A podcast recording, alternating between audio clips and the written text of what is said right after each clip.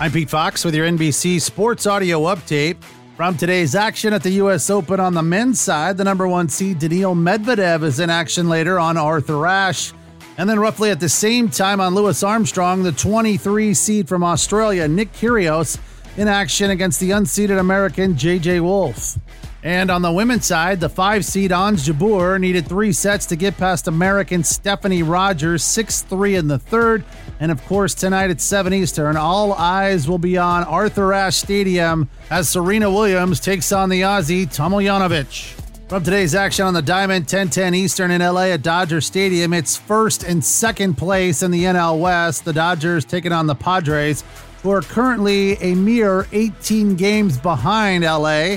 The Yankees are on the road in St. Pete to face the Rays at Tropicana. Rangers and Red Sox are at Fenway. And on Apple TV Plus, it's Giants and Phillies in San Francisco at 10:15 Eastern.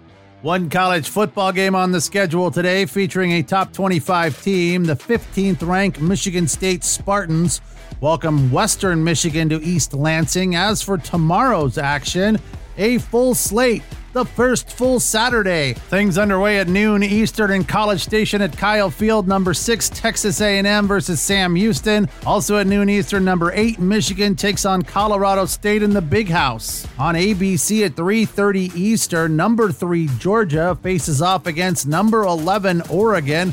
That's in Atlanta at Mercedes-Benz Stadium. Number 9 Oklahoma locks up with UTEP at 3:30 Eastern in Norman. Also a 3:30 Eastern start for number 19 Arkansas and number 23 Cincinnati. That's at Razorback Stadium in Fayetteville. Number 1 Alabama faces Utah State at 7:30 Eastern at Bryant Denny in Tuscaloosa. And really the best matchup of the day, 7:30 Eastern on ABC, number 2 Ohio State and number 5 Notre Dame. The Buckeyes come in as a 17-point favorite according to PointsBet.